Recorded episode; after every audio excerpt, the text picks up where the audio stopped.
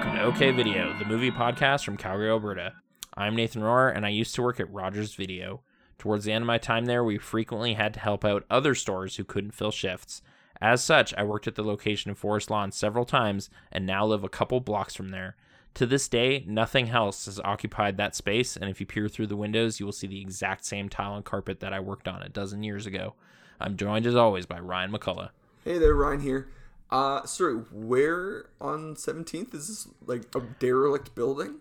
Uh, it's just down from the co-op and stuff, like, near that bank. Yeah. There's just an empty husk there. It's not a smoke shop or anything. It's just... Is it, like, a, a standalone dead... building, or is it, like, part of the strip mall? It's part of the strip mall, but it's, but nothing like... nothing ever filled it. Nothing has occupied that space. I was don't know lease... what the lease is asking, but they should lower it. But so. Was it a Rogers Mobility before? Uh, I mean, it was a very popular phone location during its video store days, but it didn't become a Rogers, like, uh, wireless store. It it was a video store, and then it died, and now it's wow. nothing. That's yeah. like, that's over ten years now. Yeah, it's been a good long time, and the, the tiles like for... are very dated. So. That's what I mean. Like, I'm just thinking about this guy who's renting this space, and it's like, he... No, I just don't would... need any money. I just won't ever much rather rent it. Have it empty... Then find to me. But also, does he? There must not be a lot of turnover in that strip, then, huh? Uh, no. Like even even though like these terrible like cash money predatory loan places pop up in this neighborhood, they don't pop up there. So they must just be asking too much for for yeah. that. Because like uh, the Game Trader closed. Like that was like a block from my house. It was great. Like level oh, Video Game Trader. Video yes. Game Trader. It it died and then immediately got occupied by one of those places. Yeah, like, it didn't die though. There he just consolidated. They consolidated. Locations. Yes. Yeah. Yeah. Uh, which it makes sense to him because he even he he intentionally shut down those two locations for a bigger space down at Bonavista. I still feel the Center Street one should have like that was the one really. That was so the one. Yeah, sort of sad about that one. But I like will this say, one was I think on the cutting block before the pandemic even. It was like, yes. eh, it might not stay open, I don't know. And then it hung in there, but the one the on minute... the one off of sixteenth though is just a nuisance to get to.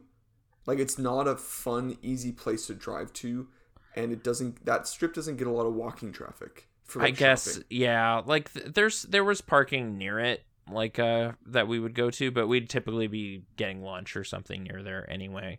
And sure, I just thinking visit. Like turning on to Center, either from downtown or from the north, is never fun mm. to do, and then turning off of it, yeah, sure. Anyways. I guess where it is now is kind of a quiet mall with like a Safeway and stuff. So, but it also has easy. like a it has a comic book shop inside and a Funko shop.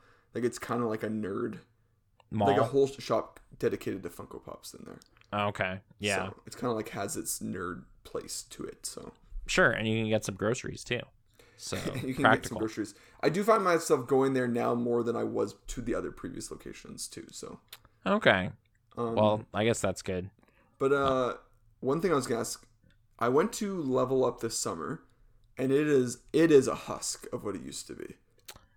I don't know what there is keeping them afloat really, because for a while there, there were a decent like backup place for like, hey, I I. don't know why I don't own Girl with the Dragon Tattoo. I'll pop in there and buy a Blu-ray or something. It's, oh, sure. It's movie right wise, it's completely dipped over the yeah. last year. But then when I went in to look at video game stuff, it was like everything was overpriced and there was barely any stock. The last time I was in there buying something was like an Xbox controller died on me. And I walked in there and all they had was like these modded ones. And I begrudgingly bought one. Uh, okay. Without really wanting to, because it was like marked up or whatever, because it's like, hey, we had someone like custom paint this thing or whatever. It's like, I don't really care, I just want to keep playing Mass Effect, so all right, whatever. And so they got you on that impulse buy, and that that decision burned me for like two years probably, because it didn't work well with my P C. It would keep like not syncing with it, but yeah. then we bought an Xbox Series S and it works fine with that, so it's just like, oh, thank God.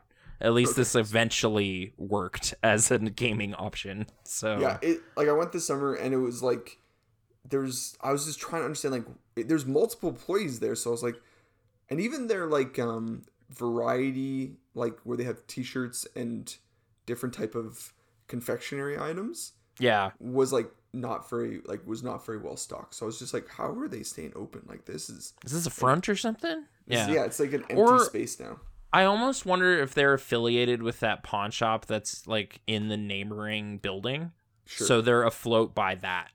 Like, yeah, it's... like the, the pawn shop gets in cool stuff that works for them, and then they kind of get... It gets leveled up to them. Sure. Or, like, the guy who owns it sits over in the video game section because it's quieter or something, and it just all works out. I don't know. Yep. I'm not sure. But, uh, yeah, local businesses.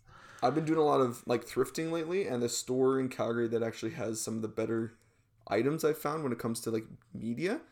It's not a thrift store, though. It's a buy and sell, which is, like, it's a full-on pawn shop. At, it's on like, McLeod? Yeah, on McLeod. And it yeah. is, like, amazing. Like, we so we go great. there. We've traded stuff there. We've bought stuff there. Uh, our record player came from there. So, yeah, they're pretty decent. I think they used to be... Oh, what was that chain of of trade-in places? Oh, I don't, I don't, I never really, I've never really been a big pawn shop guy for the reason yeah. of like, like it seemed always sketchy to me. Man, there was that train, there was that chain of stores called like Tramps or whatever for a while. Do you remember yes. those? Yes. That had like a big Charlie Chaplin on it. Yep. Uh, with this, that, it's like a, it's like a, a gold, like a yellow and black sign, right? Type of thing. I feel like those converted to this other store, and then that became a buy and sell, but I can't remember the middle. The buy and sell, there's only one of them, right, on just on McLeod there?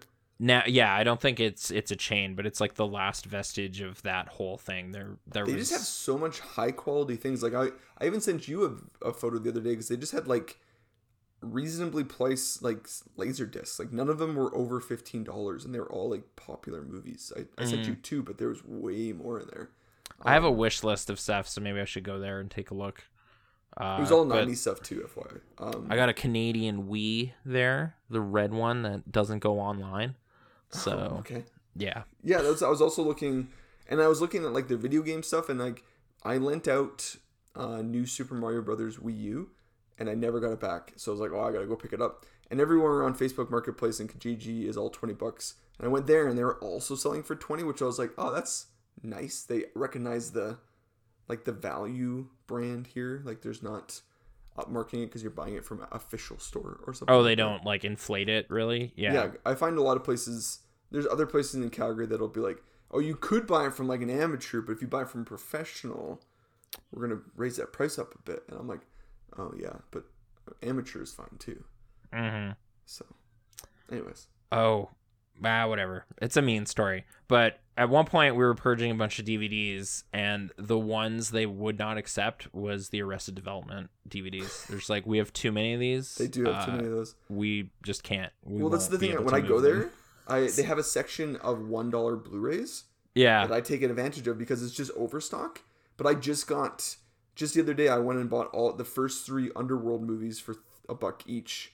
Because I was like, oh, I already have two of these on Blu-ray, and I like the third one, and I don't own it. This is fine. Three bucks okay. for, like... I bought K Street there for a dollar. Like, okay. the, the Soderbergh yeah. political series with yeah, John Slattery. Nobody, Haven't nobody watched cared. a minute of it, but I could if I wanted you got to. It. So. Then that's important, is what you got it.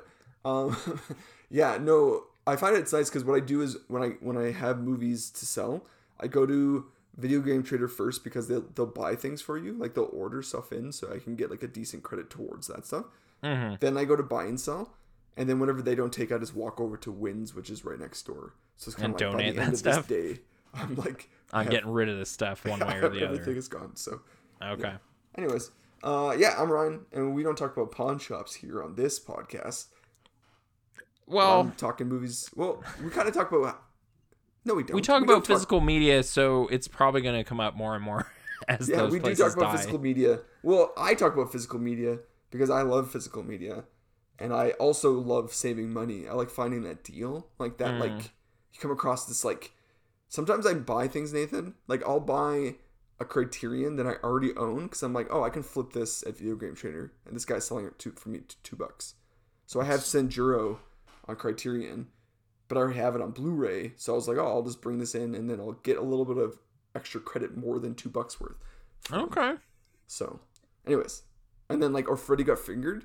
I found Freddy Got Fingered for free on D V D, and that movie is, like, rare print. It was one printing. It never got reprinted. It never got Blu-ray. Mm-hmm. Nobody likes this movie, but it's now considered like a really rare thing. And I got it for free, so now I can have it to flip. Okay. Anyways, so it's a little bit of like my habits paying for my habit in a little bit of way. So, but we talk movies, and I'm here with Nathan talking movies. That's right. Uh, this week we look beyond Halloween as part of our larger batch of slasher movie remakes. Black Christmas is our film, but not the one from three years ago. two thousand six is where we reside in time this week. Can you guess the release date? That's right, Christmas Day. This movie was written and directed by Glenn Morgan, but meddled by the infamous Weinsteins led him to disown the film in years after its release. Which I, I we, phrased that weird, but yeah. There's some anecdotes. When I read yeah. some of these things, it was like some of my least favorite scenes in this movie that are always at the top of my brain. But like, that scene sucks. I mean, that scene happens and it's out of place and it's just over the top and it's not necessary.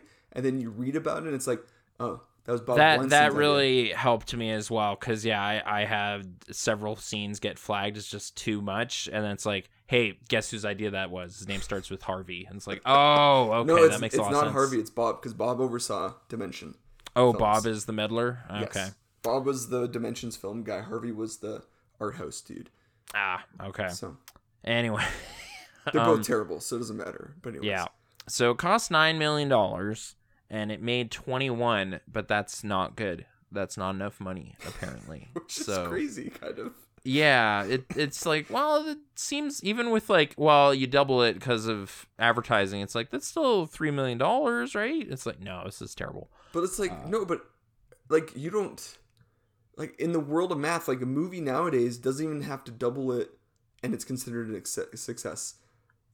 I don't know, these these math, like, these, this yeah, French... Dimension this, Films math is a little weird. Yeah, this batch of movies, Lionsgate, like, because my buddy Valentine and Friday the thirteenth was like, these are successful films, what are you guys talking about? And it's like, no, these are, like, bombs. I don't think those ones were considered bombs, but they were considered toxic poison somehow, so they wouldn't make I mean. more. Like, yeah. It was like, we can't make any more. Well, it's like, the second one could be cheaper. It doesn't have to be more money for the second movie. Yeah, anyways. But sixteen point three was the domestic, and then four point seven international. So it's it's cutting it thin, but the point is this kind of ended Glenn Morgan's film career, which is this side story, I guess, from the D V D special features. But before we get to that sad story, let me tell you the core story of Black Christmas. A group of sorority girls and their house mother are mercilessly... mercilessly terrorized by a psychotic murderer and his daughter slash sister on Christmas Eve. The sordid history of this murderous duo is delved into as we see many charming actresses running and screaming before having their eyes gouged out and eaten. Allegedly, much of the horrid story is derived from the life of serial killer Edmund Kemper, which makes a lot of sense. Uh, yeah. There, there's a certain skeezy vibe to some of that stuff, and hearing that was like his pictures on the wiki for this movie, which was kind of like, oh, hey, there's that guy from Mindhunter. Uh, yeah. And hopefully they have the real guy's face and not that actor's. They I don't have bad. Cameron Britton's face. Okay, it's the real, good. real murder man. I feel bad for uh, that guy who. He gets, I, oh, is he, he looks, a typecast dude now? I kind of think so. And I, he just looked so remarkably like him. Like, like he just, and his temperament and everything he carried himself, it's just. I guess so. He did play Plague in the Girl with the Trapped in the Spider's Web or whatever, like the yeah. sequel. Yeah. Uh, and then he was in Umbrella Academy and stuff, but I don't know. Uh, yeah. But he's not in this movie. Uh, a bunch of ladies are in this movie. Man, this cast of young actors. Yeah. Was kind of it's kind of stacked. I know, but it sort of stings a bit because they're just gonna die terribly. So it's like the more I mean. you like, like somebody. It's the more sad it's going to be. Yeah. Cuz you got you got Katie Cassidy in the lead. I always forget who the lead of this movie is because it has so many like potential could be leads. Could be leads. Yeah. yeah. It so kind of Katie Cassidy in the lead. Got Mary Elizabeth Winstead uh, as the kind of like the secondary figure. I'm going to say third cuz Michelle Trachtenberg yeah, kind Trachtenberg's of also gives Michelle a lot of snarky lines and helps that drunk girl. So yeah. And yeah. then Lacey Chabert right off of, like, Mean Girls and Party of Five. Mm-hmm. Also there. Yeah. And Andrea and, Martin uh, is the house mother uh, from S C T V. Yeah, and apparently was also in the original, which I haven't seen, and I'm curious if I'll like that movie. Oh, it's but I it's don't know. Nothing like this movie. When I when I when I saw the original, like I held off seeing it because I was like, if it's like this movie in any way, I don't really want to watch this again. Okay. This movie is completely original in its take on this thing. It's like they called it Black Christmas to like elicit people to think it's a remake, but I promise you, there's zero. Like the only connective tissue is a sorority house. Well, there's sorority house and murders, right? Yes. And creepy phone calls. Like, it sounded and like creep- there was a decent amount. But, like, but... those are all, like, there's zero plot-oriented things than things you just said. Okay. I, I, the the notion Glenn Morgan was saying was he wanted to delve into the backstory that is only hinted at in the original. Like, there's names mentioned in the, some of the creepy phone calls that aren't explored at all. Yeah, but the guy uh, and is... this is going into that differently. Sure, but, but the guy doesn't have... Like, there's none of that over-the-topness of it. It's much more of a thriller and less of a slasher film. Okay. Yeah, they did say there was a lot less, like, gore and violence, well, I guess. Well, yeah, it but... was pre... It's like, it's like one of those pre-Halloween slasher films that people were like, oh, this inspired the slasher film, but it was before. Yeah, it was nineteen seventy-four, existed. Which I'm still curious about it, because if it's less trashy, maybe I'll have more fun. Also, you know? Also has a crazy stacked cast, because you got Margot Kidder and... Olivia Hussey in that movie too, so it's mm-hmm. it's good. I quite liked, and it's uh, Bob Clark who produced this, and it was kind of his last project of any kind before he passed away. Yeah, in a car uh, accident. Like oh, was sure. it? Yeah, just he was ex- quite elderly, so I assumed it was natural causes. But no, yeah, okay. It was. Uh, only, yeah, he was only. I think yeah, he was quite elderly, but it was a car accident because he had planned on making a sequel to his film after this one bombed. Yeah. Because he signed off on Glenn Morgan's script. So connective tissue. I've been, I'm watching the final the Final Destination films right now, mm-hmm. and then this just clicked for me because Glenn Morgan is the writer of the first and third Final Destination film. Yes, he he's kind of a collaborator with James Wong, who uh, directed the third one and for the sure. First one. Maybe the first one. Uh, I was mostly reading about the third one because Mary Elizabeth Winstead basically walked off the set of that right onto this. Like, leaving the airport from that shoot was talking to Glenn Morgan and got signed on as Heather for this movie. Uh, and I think she, there's there's trivia to the fe- effect that she was offered the final girl part here, but she opted not to do that, so she didn't get, like, boxed into that as her role. Yeah. So, yeah, yeah. Um, yeah, so not only that, though, his wife is in this movie, who's also in the first Final Destination film. Katie... What's her name? Uh, she's the teacher in the first Final Destination film. It's uh, Kristen Cloak. Cloak, okay. Got the name wrong. And then the drunk sorority girl... Yeah. ...is also in Final Destination three. Okay. She's one of the two girls. She's that are the tanning bed yes. girls. Yeah, okay, I did read that. I so. like Final Destination three. It's pretty yeah. goofy. It has the Choose Your Own Adventure D V D. D V D, yeah. Um, I mean, which... it's pretty goofy on its own.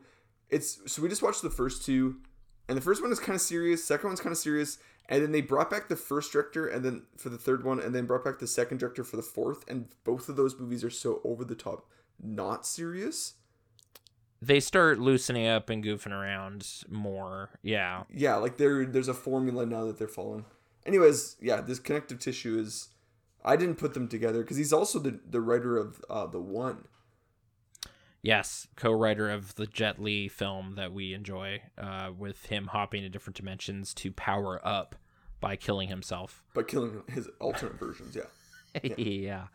Multiversal stuff. Uh, yeah, like collaborated with James Wong on that one too. Yeah. So. Uh, James Wong is extensive in the behind the scenes stuff. I do have this on D V D. I think I inherited your two disc edition. Yes. When I'm assuming you upgraded to the Canadian Blu-ray. I have zero. I gave it to you. I just gave it away. Oh, you do not have this movie anymore. I do not have this movie. Okay. This movie. Do you not like this movie? So, so I'm, I might, my, my, I've grown to like it now that I've read a few of the things of like, oh, I feel bad for Glenn Morgan because I would like his movie, A. Okay, yeah. Because those scenes that we mentioned in the intro are like the reasons why this movie is so deeply just not fun for me because it's just too much. Okay, let, let's get to that then, because, yeah, I had a very wild ride today with this movie, because I, I was like, we don't do fifty-five minute rules here, because we can't. It's the show. But I was at that point with this one where I was like, man, this is so unpleasant and, like, grimy, and yeah. everyone's dying so unfairly, and I like all of them to some degree. There's yeah. nothing awful about these young ladies. No, there's not a single awful person. The only person that's awful is like the boyfriend, and he dies near the end. He's one of the last ones to die. Yeah, he and he he's more awful because he I don't I don't really even know. It's like he had a relationship with one of the sorority girls and then didn't tell the new one he's dating that no, he did. He's, that's a lie. He that's why he was sneaking in through Megan's window, because he was trying to hook up with her. Is Megan dead though at that Megan, point in the movie? At that point, is she died one of the first ones to die. Yeah, okay. So and I was kind of losing, like, that... oh, was he with Claire or something? Because she no, died like, right away. That's why he used that as an excuse uh, to be like, oh, yeah, that's why I came out of her room, was because her window's open, yours wasn't. And I was like, no, you just got busted being cheating. In her room. Yeah. Okay, okay. So, um, that's uh, Kate Hudson's young older brother, huh? Oh, Oliver Hudson? Yeah, is Goldie that... Hawn's kid? Yeah. Okay, okay. Weird. Uh... Where why where does Wyatt Russell fig, figure into anything? That is that is after so Goldie Hawn has a couple kids with her previous partner. Oh, okay. And then Kurt showed up. They had Wyatt, and then he is like the he's the stepdad to the two, but they both consider him their dad dad because the other guy's not around. Oh, okay, so. okay. So sort of half siblings or whatever. But uh, all yes. right. Uh, but oh man, like I'm just. I'm trying to think where, where I was kind of getting icked out with this movie. Like, oh, it started with the the the. Uh, for me, it was like the, the scene where the killer's mom is having sex with her boyfriend. He passes out drunk, and then she crawls over to have sex with her kid, and then yeah. a baby comes out. That certainly solidified it, but I feel like I was getting there before that even. Like, just something about the colored lighting and the... Oh, sure. The angles the are weird all tight. angles. Yeah, yeah. Like they're all really kind of awkwardly tight into people's faces. There yeah. And there's, like, a color-corrected, like, jaundice look they go with for him as a kid. Like, yeah, Willy Lenz a, or whatever. A, a liver disease of some sort that makes his yeah, skin yellow. Makes his skin, like, yellow bastard and Sin yeah, City yellow. yellow bastard, that's like, crazy like. yellow. I was like, oh, and it's Dimension, so yeah, they probably used the same effect they used with... Uh... It's like, oh, I got this uh, clickable right here for that. And there you go, he's yellow. Uh, it, it's just, it's too much or something. It's just over the top... like morbid and gothic in a way I'm not having fun with at all. Oh no! And that it's... is like setting the stage for all these grisly killings that aren't like Jason killings where there's a certain level of like detachment or something. This all felt like extremely unearned, terrible things well, that were so happening. So in a Friday the thirteenth movie, you only really get to know the final girl and her boyfriend. Yeah. And then you see a bunch of like two-dimensional characters that are all have their issues. Like one is like a jerk pop like jock person, one's a nerd, one is like super promiscuous, one drinks a lot, one's rude, one's like too jokey something, right? Like there's always a list of, or whatever. Yeah, like there's no other characteristics to them, or they just happen to be camping and then we didn't get to know them at all. So I guess but, so. Even that group, though, is, like, looking for this big weed score or yeah, whatever, one hundred percent. Which, it like, I'm not mad at that. That's fine. Like, I'm not – you don't deserve any bad happenings for that, but the movie's logic allows it, I guess. But this movie, like, all of these girls, like, they're all kind of catty with each other for a little bit, but then you all really quickly – the only one who's actually not a really great person is Mary Elizabeth Winstead. Like, she's the only one that's kind of selfish in this movie. Well, yeah, she she's the one that's just, like, talking down about other characters and just wants to get out of there mm-hmm. and isn't interested in hanging around or whatever. But, yeah, well, there, there's a certain that... buddy atmosphere with, like, everybody's just sitting around the couch drinking wine or whatever, and it's all really fun, but it can't – it's all going to be destroyed, and it's just upsetting seeing it happen. Oh, sure. Because, like, yeah, like, Mary Elizabeth also had that scene where she didn't know what a snowbrush was. Like that's that, that's a good moment. That's way later. That's like yeah. around the hour mark. But yeah, that that's a That that scene is a, it's a great line delivery. It's a funny joke where she's from like Alabama or something, so she's presented with a snow brush and just goes like, "What? What is that thing? I don't." What? And it's like, "Ugh, you entitled brat! I'll I'll do it, you Southern princess," or whatever. But then Andrea Martin also doesn't know how to use a snow brush. She's brushing it with the brush end for ice. Yes, if you notice, yeah, so it sort notice. of undercuts the joke. Um, I also but, think you. I mean, it's fake ice, so you probably couldn't scrape it without it like coming off super easily. So yeah, it's like a tricky thing. Some but, of the um, fake snow looks a little too pebbly or something. It looked yeah. weird. Uh, but... Katie. So yeah, Katie, Michelle, Lacey, and Crystal. I don't know their character names. I'm just, I just know the actors' names. Oh, okay. Whereas I mostly know character names, so we're gonna have fun. So Katie Cassidy is the main character. Yeah. Lacey Chabert is the one who's like, I'm capable, but I'm kind of ditzy. But she's like the capable one. She's the one. I think that goes she's and... Dana is yeah. the name. Yeah. yeah. Uh, the Michelle is the one who doesn't really have a personality other than she takes care of Crystal. Yeah, she she's kind of the most sarcastic, maybe, and sure. then is is helps with uh, Crystal when she's puking and yeah. having a tough time with the horrible alcohol decisions she's making earlier. Like yeah. as soon as she downed a shot of tequila and then just started drinking red wine, it's just like, all right, that's terrible. My stomach hurts seeing that happen. Like my gastrointestinal sure. system is responding. Yeah, but yeah, yeah. Uh, so they're all hanging out. But this is after the opening scene.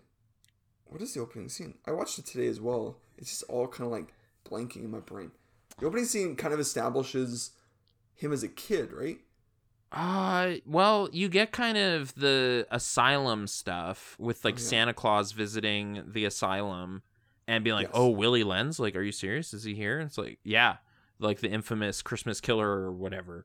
And then they kind of joke around about that, give him some chicken and talk about cannibalism. Uh, and then uh, he gets a candy cane as part of his Christmas dinner, which seems like a terrible idea. Well, because especially because this they, they, they live in padded rooms, so they'd be on suicide watch too, right? Like... For sure, also that. But like I, I have sucked on candy and gotten it to the point where it's like, yikes, that is razor sharp. I'm an idiot. Like for for sucking this cane, so it forms this horrible point. It's almost an accident that can happen. Uh, so he of course uses that as a stabbing tool on this guard that just does not trust that locks work very well or or something. Like it's just like he sees a hole in like the piping area of this this cell, a, a hole that a child-sized human being would try to have a tough time fitting through. Yeah, and then he goes, "Oh, I guess he escaped or something," and immediately opens the door. And I was like, "Oh, well, there you go. That's a decision, I guess. You're well, done." Then he crawls, like he doesn't check the bed that's completely. He does not covered. secure the room, sort of like our cops in Texas Chainsaw, and just sort of starts peering in this hole with his flashlight, and of course gets ganked yeah. uh, immediately, but. This was already like throwing me a bit, was like wrestling with what was going on in this movie, because there's already been a murder at the house, you yeah, know? So I think at this point you're supposed to be like, wait, how are you, how's there murder at the house? And we are now meeting the murderer for the first time. Right. It's like, well, there's this known murderer who is escaping right now, but unless this movie is playing some like Christopher Nolan time tricks, which I don't think it is, uh, this is happening at the same time on the same night. So someone amongst the sorority girls is a traitor or something. Well, they definitely is a murderer. They spend the rest of the movie kind of slowly unveiling the backstory of this Lenz and his. Well, what's his name? His Lenz, L E N Z. But yeah. Billy and Agnes, right? Like they try to. They do, and then there's this sort of red herring character that's like the weird roommate that uh, Eve? Mary Elizabeth Winstead's character does not trust. Uh, I think it's Eve. She's this yeah, very Eve. tall, kind of nerdy girl yeah. who has like uh, thick glasses or whatever. And she's barely in this movie. Like she she appears downstairs suddenly after some criming has happened. So she's sort of a natural like fit for being like, All, well, she's pretty imposing and she hasn't been accounted for during these crimes. So maybe it's her. And then she I leaves. Ever, I don't yeah. think I ever thought that, because like right off the bat, the glimpses we got of that person seemed hulking, and I was like, oh, this is going to be this. And then once we saw Billy, like what he looked like, I was like, there's no subtlety to this movie. Like Billy's tiny, or what do you mean? No, like there's just no stuff like his orange skin, the flashing, like his red, yellow skin, the flashing lights, like the murders being super graphic. Like I don't think there was. I never really thought of like a whodunit situation. Like I guess so. Situation. Like yeah, it was like, well, is somebody gonna be in makeup and they were super yellow underneath? Is this movie gonna do that? But no, like every time Billy's around, he's just extremely yellow. But even like the second person, I was never really thinking about who their identity was because. I didn't get Scream vibes of like, oh, there's a secret second killer. It was just like, they'll tell us eventually about I, who this I guess, but I, I wanted something to engage my attention, oh, yeah. No, I understand I what you were saying. I'm just saying I don't think this movie was there for that. No, I, I was even wondering, it's like, I don't remember how this goes. Like, is Andrea Martin a murderer? I just don't remember kind of thing. Like, I wasn't sure what was going to go on. Uh, but... I don't know. This this movie really, really brought me down. I thought this was this a real bummer. A bit of a downer. No, it totally is. I went... Yeah, once they established like the, the incestuous backstory or whatever, it was just like, oh, that's so creepy. And then the the cannibal scene is so much. Like well, it was that just... whole sequence, Nathan, because even it starts with like... So we have this scene where Billy gets raped by his mom, and then we cut to Agnes being born. Like as a baby. And, yeah. And their mom loves this Agnes. She thinks like Agnes is her perfect kid, whereas Billy was the imperfect one, right? Because yeah. she she murdered Billy's father in an earlier scene because he because he she like uh Billy reminded her of him or whatever. Yeah, and then she murdered him way. because he wanted a better life for Billy. I guess so, yeah. He was he was more of a conscientious parent or whatever. Oh, and he no no, that's what it is. He He caught her cheating, and then she and her boyfriend murdered him. Murdered him, and he witnessed it. And then after that, they locked him in the attic. Yeah. So he couldn't, like, come to anybody with that information or whatever. So then and, Agnes is born, and then Agnes is a kid. Yeah. And then uh, Billy shows up one Christmas morning to be like, this is my... family. Yeah, in nineteen ninety-one. Yeah, they they date all of these things. So I think it's like I, mean, I can't believe you kept track of any of this information. Yeah, nineteen seventy Billy is born. nineteen seventy-five little Billy witnesses this murder. eighty-two is when Agnes is there. Like twelve-year-olds Billy gets mol- like molested and everything, and it's really unpleasant. Uh and then nineteen ninety-one is twenty-one-year-old Billy and like nine-year-old Agnes. Yeah. Uh, so he raids Christmas and kills both. Well, of them, first right? he attacks. So this is the thing I don't like. I never understood about this movie because he does. He he attacks and rips Agnes. out Agnes's eye. Yeah, and then eats it. Yeah, I think so. That okay. certainly becomes a running thing, which was such a gross little detail yeah. for the, and then this movie. Cut to him pulling his mom into the kitchen. Taking a cookie cutter and then making up a bunch of flush oh, but first cookies. He beats her with this rolling pin right, forever. Yeah, forever, and it's it's just such a vicious moment in general. It kind of brought like negative, like there's a certain kind of movie violence that like does just make me go oh, and I I think it might be like matricide or patricide, like parent murdering. Is just such a vicious extra detail for some reason. No, that's not that's not for me because I mean like Macbeth has. Like half of Shakespeare has has those concepts in them and doesn't bug me.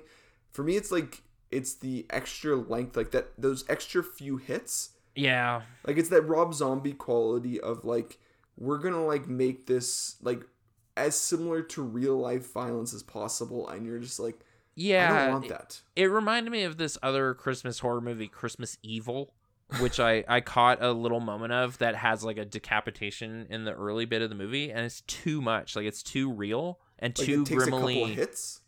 Uh no no, it's more just how it's like cut off or whatever. They they linger on it in this really gross way that made me feel like the same way of just sure. like, oh, this is terrible. Like this is like mm-hmm. somehow I'm a fly on the wall in like the worst room in America right now, seeing this happen. And no, then that's... yeah, he grabs the cookie cutters and makes this like bacon bake like uh thing, and they they like zoom in on his mouth as he's chewing and stuff. It's just totally diseased so this and terrible. Scene, this scene is always sat in my brain as like the honestly the biggest red flag, my least favorite scene in the whole film, and takes away from any type of fun I could. Be and it's early in the movie. It's like the scene. half hour mark in the movie.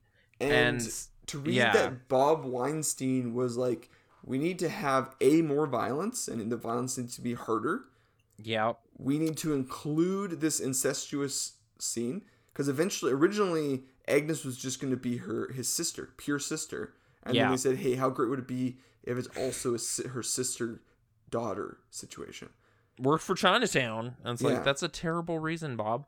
But yeah. And then and then he was like specifically fought for this cookie cutter cannibalism scene. Yeah. That Glenn Morgan was like, that's like his big reason why he hates this movie, is just how these things got ran away from him. It's crazy. There, there's little stories of like stuff being shot without him okay, around. Okay, have you seen the trailer? Uh, I wanted to watch the trailer, but I didn't. I didn't do that okay, extra homework. I, I will before the ranking, because I've heard it's pretty amazing. But I watched the trailer, and they're only flashes. But yeah, there's scenes of like a girl that's not in this movie down by a frozen lake, like brushing away snow, and then there's alternate deaths, like Lacey Chabert being sucked into a a wood like, chipper. Yeah, wood chipper, something like that. And I was just like, or oh yeah, snowblower. I forget. Those yeah. the two scenes with the alternate actors filming these things are they don't fit even in the trailer. Like, they don't look like they're part of the same movie. And uh, there's something about like getting tangled up in Christmas lights or something, right? Yeah, which like well, the that's cover what it is. for Lacey this Chabert movie is like tangled yeah. up in Christmas lights as the wood chipper's sucking her in. Um, which and is that like, just okay, doesn't happen. Yeah, yeah, it just doesn't happen. So there's and then what was the story that like Mary Elizabeth Winstead took heard wind of this like secret filming that was happening on set, and then told Glenn Morgan, and then Glenn Morgan just like lost his mind. So he eventually had to do some secret filming too, because later in the movie when Michelle Trachtenberg gets killed, yeah, they had to film a version that the Weinsteins wanted. Um, which I watched this version. It's on. Watched, it's on my D V D. It's yeah. yeah it's uh, and it was the version that was put in the U K release of this movie, not in the North American. Yeah. yeah. So her eyes get pulled out like normal. But then Agnes puts her fingers into her skull while she's alive and drags her down the hallway while she's kicking and screaming. And I was like, this is... Like, even Glenn was like, this is too mean for a character that nobody dislikes. Nobody dislikes. Like, she's our funny character in this movie. Like, why would we do that? Like, if anything, yeah, like, the version in this movie is almost a goofy death with the skates. Like, it's so dumb. Well, and I got there's a little layer of, like, irony there, because she did that... At this point, she did like a, a big Disney movie called Ice Princess, where she plays yeah. like. So it was like, oh, this is great. She got this. By this it. is kind of having fun with it a little bit, yeah. Like Agnes throws a pair of skates at her, and her head just like bursts open, and yeah. it's like, well, that wouldn't happen, but at least it's kind of nutty. Yes. So okay, I'll accept but that first it as a one, horror death. That scene is it's terrible. Like, this is not a. It's a, such a bad scene. No, it's just mean. Yeah, and uh, like it's it's tough to like. It seems like the Weinsteins wanted this to be mean, because they had a weird success last year, like the year previous, with Wolf Creek, which I've yeah. only heard is a really mean movie. So yeah, I started watching it because I, I kept hearing good things about it. And then it was like at the forty minute mark that I realized like, oh, there's only two characters left. They're just going to get tortured for like, and I was like, yeah, minutes. This is a torture yeah. porn movie. And I was like, oh, I'm good. And I turned it off because I was like, I don't, I hate torture porn. Like, I hate it. And even yeah. Glenn also hates it, but he's like he's like yeah, there's a space for it in these movies that we, we make, but this was never supposed to be that type oh, of movie. It is it is like tragic seeing the behind the scenes documentary of this, like interviewing him and stuff, because you very much get the sense that he is making a movie he doesn't really want to make, but he's trying to make it as well as he can and like get Bob Clark's blessing and everything and do it right. Mm-hmm. But then off screen he's getting all these demands to make it more tortury and more vicious and all this, and it's going against everything he wants to do, because there's like alternate ending that's extremely tame. yeah. that that was there it was just like, oh really, like that's all right, like yeah, that, that would have been dead. a seventy-five minute movie with like the two of them surviving in the hospital and then getting a creepy phone call, and that's it, end of movie. Oh, you know? The old alternate one that I saw was... There's several, but the first one was this super nothing ending. yeah, yeah, I heard... So this is one where they're both dead, but then she gets a creepy phone call saying, like, hinting at that Billy or Agnes it's is like, alive, oh my right? God, it's Kyle's phone is still calling yeah, us. Yeah. And it's like, the one that okay. I saw was... It's like they split the re- the real ending in half, and they just Billy was dead and never comes back for a final act situation. Yeah, there was a couple of variations of that. There's one where he's like super burnt, which makes sense given the ending. Yeah. Uh, like I was so thrown by like how untouched these corpses were that show up at the hospital morgue. Well, Billy's Billy's face had a little bit of burn on it. A little bit, but like for like, oh, these people must have died in this fire. Let's haul them down to the morgue. It's just like, why would you think that person's dead? Like, like in the in the finished version. Uh, but there's one where like Billy's covered with burns and like is hooked up to a heart monitor, and they show like uh Katie Cassidy or whatever, like, see, he's dead, and then his, her mom is there and walks her out, and that's it. Like mm. end of movie. So no I, Agnes fight either. There, one. There's one that still has the Agnes fight, and then there's one that has like uh, two orderlies or something in the room where Billy was, and like he's cleaning up ashy blankets or something, and it's just like, hey, uh, I'm here for the body. What? The morgue guy already took it. Huh. No, he didn't. I'm the morgue guy. Oh, sh- oh, sh- what? And then they run out of the room, and then you see Billy's eye in the wall, like behind yeah. the smoke alarm, staring out. Staring at everybody. Okay, I, I never saw that one. That's the one I wish I kind of saw because that yeah. sounds ridiculous. It's at least kind of silly. But what yeah. we ended up getting was just so unimaginative, though. Like it just was like more yeah. mayhem. I remember turning the like seeing the time and being like, when we got to the hospital, I'm like, oh, the movie's done. And like, I one hundred percent was like, did this too. I was like, minutes left. Whoa, we're at seventy-five. There's a whole other thing that must happen, I guess. And yeah. yeah, then there's this double attack in the hospital. Which, uh, again, the Billy one makes no sense. Agnes makes fine because she doesn't, you don't see her in the fire. She's somewhere deeper in the house. She could escape. I but guess like the, so. It was quite a gnarly fall through the wall. Like, I thought that was pretty. She lived in the walls of this house for years, man. I know, but it, it's a cool, I, I'll say it was just kind of a cool stunt shot of a person like falling down this crevice or whatever. It was, it was pretty gnarly. Does but... the movie set up why they decided to start killing people this year?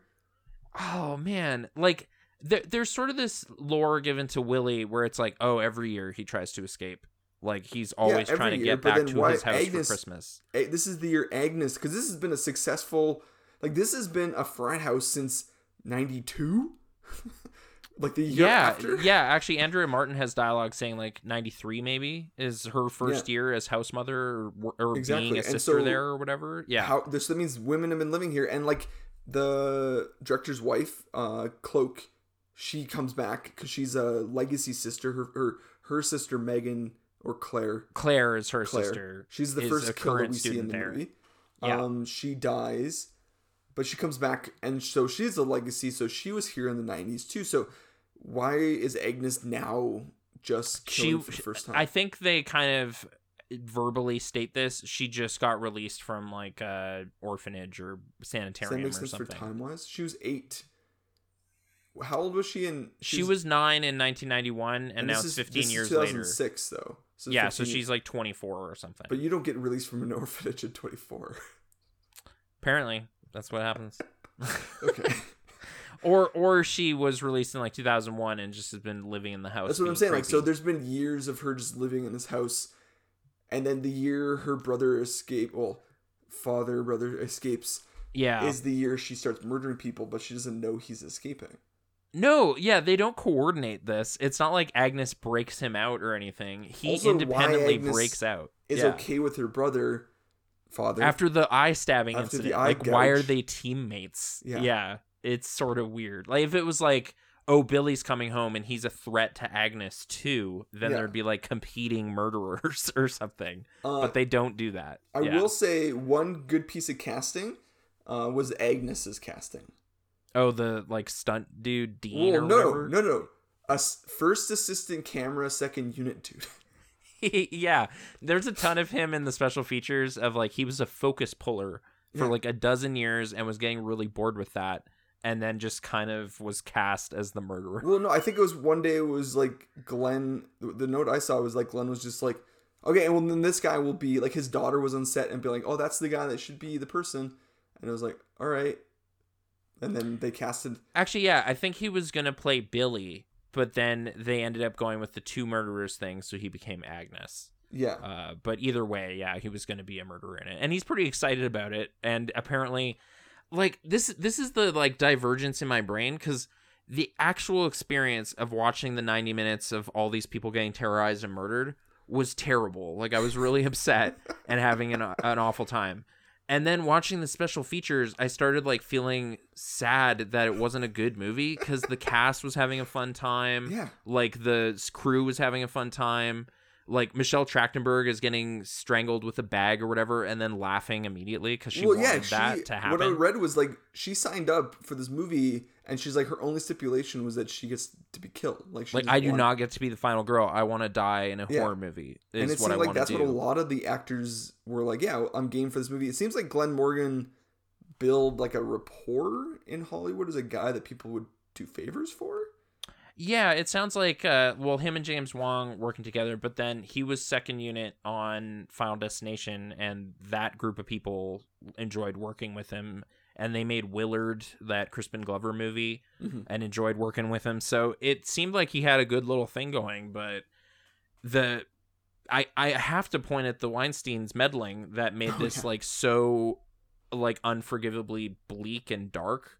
Instead of fun, because like this movie starts to enter the rhythms of a good slasher movie in like the second half, yeah. but it's too firmly shadowed at this point for me to have fun with it. Oh yeah, when the, you know when it's the two of them running around the house trying to escape type of stuff, that's some pretty good stuff in there. Yeah, there's solid like horror beats with that. Like uh, some of the group wants to escape in a car. Some of the group is trying to see how they're doing through windows in the house and make sure they're okay and well, all this no, kind of stuff. And see if and make sure their friends aren't going to be. That's the big thing. That was the big emotional crux of that scene with Mary Elizabeth Winstead and Andrea Martin was like, we have somebody who, who we don't know if she's safe. And they're like, we can stay with us until go look for them. And they're like, we'll go get the cops. You guys worry about that person. Because that what's her face? Crystal Lowe is sleeping upstairs.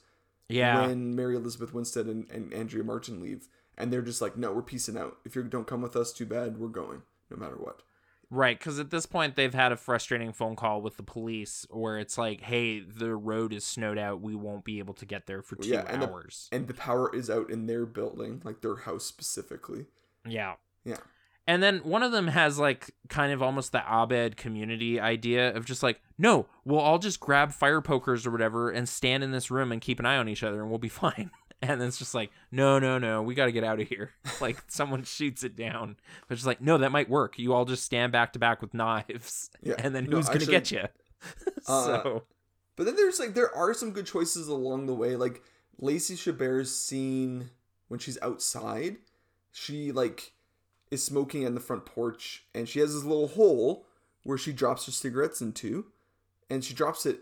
And then all of a sudden she hears this, like, subtle somebody who's, like, whapping something away like like got... yeah it, it it landed on somebody's face or something like yeah. She heard rustling yeah and I really appreciated that it wasn't this like because so many scenes in this movie have this like really well lit eye staring through a hole that this scene could have done that too, but it chose not to be like was she right was there somebody under there yeah like, like yeah, I just appreciated it's that a little that coy about it and yeah then her they... death came yeah. and it was far too graphic. She there's this there's this shot of her and she's, like, struggling, and then all of a sudden she gets stabbed, and then she does this thing with her head where she just, like, like, like the killer's moving her body in a way that made her feel like she was really dead and limp. And I was like, yeah. That's just not pleasant to look at. This is there, not a there, pleasant... Again, yeah, I agree. It's, like, an unpleasant moment where, like, she suddenly goes stiff as a board or whatever. It's yeah. It's kind of gnarly. But there's a behind the scenes with the actress kind of, like... laughing with dirt in her teeth and stuff and like with the trowel or whatever, like with the gardening tool and everything. Like it's just like this sucks because like these people had fun making this, but it's such a like joyless, harsh movie. And honestly, it comes out end. of like the yeah. other. So they shot this horror movie in two kind of halves, right? Like there's the half of the horror movie with all the girls in the house with the two killers, but yeah. then there's this other half, which is like the story of Billy and Agnes. And for me, honestly, if that stuff was tamed down to what he wanted, mm-hmm. which is like a simple abuse story, no incest, no cannibalism, yeah. just abuse. It might have been more more palatable or something or less aggressive. Potentially. I'm not guaranteeing it because there's still choices that could have been made by him that were like those camera angle shots are totally his choice. Like how he's setting up those camera shots. Yeah, there there's some method to that because like this is another thing I just find frustrating about this movie is like the deck is so stacked against the girls because the the people who are terrorizing them owned this house and have all these like secret passages and like peepholes and all this stuff set up already. Mm-hmm. Uh, so they they just get to be like voyeuristic and creepy, but they they kind of have home to, home court advantage or whatever. Like they they know all the secrets of this house. And the but girls that's not don't. Unlike Jason yeah. at Camp Crystal Lake, though. I guess so. It's just it's just one more thing that's just, you know, like I think what I I can even give Nightmare on Elm Street is like those two characters are like trying to figure out something and work together to solve this, and they don't get killed. You know, like they they're rewarded for their efforts or something. Yeah. This just feels hopeless for these characters. Like it's just like, no matter how good an idea these these people have, it's just not going to go their way, like, because this is this movie. Like, I was almost even waiting for a stinger ending where, like, the defibrillator to Agnes didn't kill her, and, like, suddenly she pops up behind Katie Cassidy and just kills her. And it's yeah, just like, oh, yeah. Screw and that's you, where, like, like they one shot extra a couple thing. Endings where she's not... They're, they're they're not dead, so this continues in some way. Yeah, like it's either a creepy phone call or like Billy's hiding in the wall or whatever. Like but there was fair, other neither things. Of them are definitively killed. Like neither of them have their heads chopped off. I feel Billy should be dead. He was fully impaled by a Christmas tree, so that like that should get it. That you can even see terrible. Like intestine wrapping around the yeah. the star or whatever. Uh, so that death isn't terrible. It's not a terrible death. Uh, Agnes is a pretty yeah. silly death. Billy's is not terrible. I honestly didn't even read that as a death. I thought she would die hard back. Like, she would be back after that. Oh, you sure. know? Because, yeah. like, yeah, like, Katie charges up the defibrillator and kind of fries her head or whatever. But I was just like, I don't know. Like, she survived that house fire like nothing. So, it's true. Maybe this gives true. her electric powers. Like, I don't know. What's the logic in this? Uh, uh, I mean, the one thing that we, Glenn Morgan got going for him is that he then just picked up writing jobs after this movie. Like, he just, he's been a... a consistent like writer throughout the years. He just hasn't ever directed again. Uh, I mostly was hearing he worked on like X-Files and he Twilight definitely worked Zone. on he well he directed a couple episodes of X-Files, but he went to T V. Like he's he's written one, two, three, four, five, six, seven shows. He wrote uh, four episodes of the newest Twilight Zone, Jordan Peele's Twilight Zone reboot. Yeah. So yeah. like this is so he yeah he didn't get to direct again, and he knew that that was what on the bubble because Willard kind of yeah knew. No, it's weird how candid this these interviews are. Like it's just like, God, I just hope this makes money because like if it doesn't, I'm done. Like Willard didn't do well, so if, well, if this doesn't work out, rat movie. Like, do I want to see a P G thirteen rat movie? I mean, Crispin's well cast in that. Like that's like a good choice for I sure. Don't know. I'm not taking that away. I'm just saying like, but the P G thirteen horror movie just seems to be uh, like.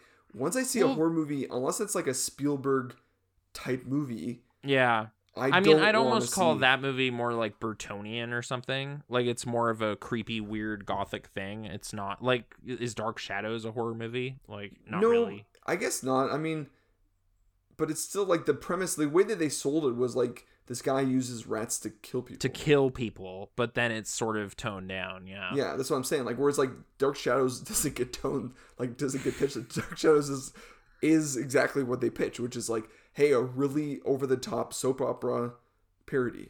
Yeah. With monsters. With monsters. So, uh, anyways. Sure, yeah.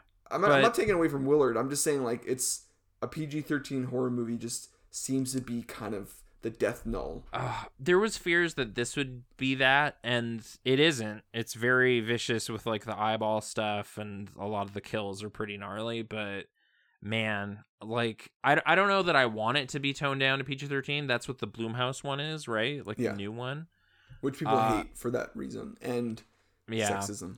But that's the thing. I was kind of like hoping there could be a feminist version of this story where like. Savvy girls that listen to true crime podcasts like know how to deal with this shit and just don't die. I, you know? To be fair, I never watched this new one. It was one of those things where people hated it, but critics weren't one hundred percent against it.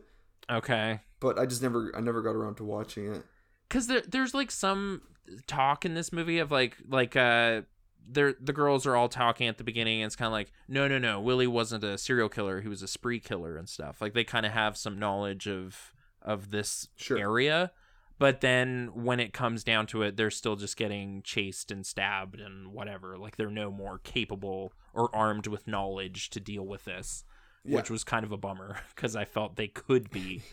Uh, they're also all kind of drunk, so this is not going well. It's not a good night to be attacked. But no, it's true. Uh, it's true. Uh, yeah, yeah, I just I, I, I wish this movie didn't play the deck this way or whatever. Like, it's it's just a grimy, grisly time. And like, I I don't know. This probably is the closest I felt to what Roger was describing with Texas, where it's just like, I just want to get out of there. Like, I just didn't like. Yeah, this. For sure. I honestly, I, I, I know what you're saying, but this this kind of like maxes out the Texas feelings I have. Like, never okay. once in Texas did I feel like I want to turn it off or whatever. I just like, kind of like escape that, this. Well, yeah. that feel of that movie does make me feel kind of gross, and I don't want to watch it. Whereas this movie's like, ugh, this is so much of it. Like, it's so much of it mm-hmm. that I just, it does give me Rob Zombie vibes. And this is like in the early two thousands was Rob Zombie's era. Like, House of a Thousand Corpses and Devil's Rejects and Halloween yeah. were like his domain. And once they reveal like Agnes is, is there and has this whole Christmas tree set up upstairs or whatever, like the amount of time they linger on these like like uh eyeball ripped corpses and like heads and things, yeah. it's just like, oh my god, I just don't or just like the this. Bottom shot, the the uh, upward shot of her chewing uh an eyeball and it's squirting all over the camera. It's just like, yeah, in some world that's like a Peter Jackson or like a Sam Raimi bit or something, but they'd make it goofier rather than gross. Yeah, they would know? add a little bit like a funky color coming out, or there'd be like a some sort of like Three Stooges sound happening when it like pops. Yeah, I feel there's an eyeball pop in like Drag Me to Hell or something, right? Or like the teeth fly yeah, the out teeth and shatter, yeah, it's and it's all pop. Gooey and crazy, and it's yeah. it's gross, but it's like funny too, yes. and like the sound design and everything. This is just greasy and actually yeah it's gross the gross, the shot yeah. the, what you nailed it was the shot of him eating the bacon cookies of just like oh that this the super close up on the mouth thing yeah. it's just like, oh man, that's I like always gross that. Anyways, nobody really wants to see a close-up shot of somebody of eating messy food yeah but, but then, then they put the insinuation idea, that it's human yeah, flesh or you whatever put the idea in like, there and then it's worse. Yeah yeah at no point do the Hannibal movie like there's cannibalism all over those, but they're not like, you know, oh look at that, he's chewing human meat. It's just well, like, I mean, there's a little bit of that in uh, Hannibal, but people don't like that movie. They don't really like that movie. No. Yeah, that's true. um, oh, I kind of do though, which is whatever. It's fine. yeah, it this yeah, but the behind the scenes, it was yeah, kind of I kind of now night more and day. Than ever. Yeah, want to go and watch this. I I watched a few things, but I didn't watch behind the scenes. There's a lot of it. There's like forty-eight minutes or more of just like these filmmakers talking about this gig or whatever. And it's sort of sad because coming off of just seeing it and being like, yeah, I really didn't enjoy that. But your hearts were in it. Like you were trying, but I just, just couldn't get over the hump or whatever and feel, feel happy about most of what I was seeing. I think the first time I saw this, I was mostly there for Mary Elizabeth Winstead, and then she dies. Uh, you don't really yeah. see it though. She gets kind of a safe one where she's in oh, the car and suddenly the windshield's covered in blood. But they use that gag so many times in this movie, like the blood splatter shot away. Yeah, because even oh, the man. Santa, I don't even know what he did at the asylum to that like Santa Claus, because it's just like cut. And it's like, what did he smash his head with? Like yeah. he just broke open apparently, but didn't mess up the suit too much didn't to then use the it as so a disguise. Well, I mean, it's a red suit though. Oh yeah, so you're right. Uh. Man, okay, I might have to borrow this D V D from you because I'm like looking for the behind-the-scenes documentary on YouTube, which is normally a kind of a solid go-to, mm-hmm. and it's like not not there. Okay, so I'm gonna have to borrow this. Yeah, I can get depressing. You disc two because there's something to these things. We one of my favorite behind-the-scenes things is the. It was never meant to be as an interview special fe- uh, feature, but they got Mickey Rourke in to do a commentary for H L Art. Yeah, and they ended up just having to turn it into a fifteen minute thing because he just added nothing. Like he was like, I don't, he just I don't didn't remember. remember like anything of interest and whatsoever so from like, that shoot. Oh, yeah. Like, what did you? Uh, why did you want to do this movie? Oh, Alan Parker. Okay. Later uh, on, like, so what, were what you was it like working scene? With Robert De Niro? Like, I don't, I don't know. The De Niro one is great. It's just like, yeah, he, yeah, you learned his lines and you know And then yeah? he plays with this dog through the scene, and it's just so weird. Oh, you said, yeah, you also said he kind of had a rider where he gets to, like, smoke and drink as much as he wants, and he's allowed to have his dog with him at all times. So, yeah. I don't know. Yeah. I don't but... know. Anyways, so I just, I'm always fascinated by, like, interesting behind the scenes, because a lot of the ones are pretty, like, standard, like, movie studio-approved talking points. Yeah, I mean, this can't obviously delve into, like, yeah, our, our producer partners at Dimension suck. Like, they can't do that. No, but, but James like, Wong is, like, on-set producer, uh, and they're getting along okay, but then there's sort of tension in the air a little bit. That's what I'm saying. Like, you, I know you can't, but some of them are so, like, so perfectly studio-approved where it's, like, only, like, yeah, like, lucky. I feel there's a bunch of D V Ds or, like... I, I think there was even a thing for, like, uh, The Invisible Man with, like, Chevy Chase or something that's, like, this is, like, produced for H B O, like, yes. a ten-minute featurette, like, promoting the movie. Yeah, it's a pro- those things are promotions, because I watched one for... There was one that H B O made for Speed two where they got um, oh, Dorff man. to come back, Tim Conway to come back to host it. And oh, he okay. goes onto the bus, driven by the first bus driver from the first movie... and littered by some of the sec- extra like cast members from the sec- first movie talking about how bummed they are. It was a meta show where it was like they're the characters, but they're also the actors talking about how bummed they were for not coming back, but it's all set up gags. Okay. It's really weird, but it's an H B O it's like, thirty minute like... Is Alan Ruck in it? No, it's uh, the okay. Samoan dude. Yeah. The bus driver, and I think the another guy. Anyways. Okay. Yeah. yeah. Weird, Weird but but Anyways. This isn't like that. Yeah, this is a little more warts and all or something. That's what I kind of like. I like the warts and all. Like, there's been movies where like you hear about the behind the scenes drama and you're like, oh, I can't wait for that behind like that making of documentary, and then it's like, yeah, everyone loved it, we're having a great time, and it's like, what? That's not true.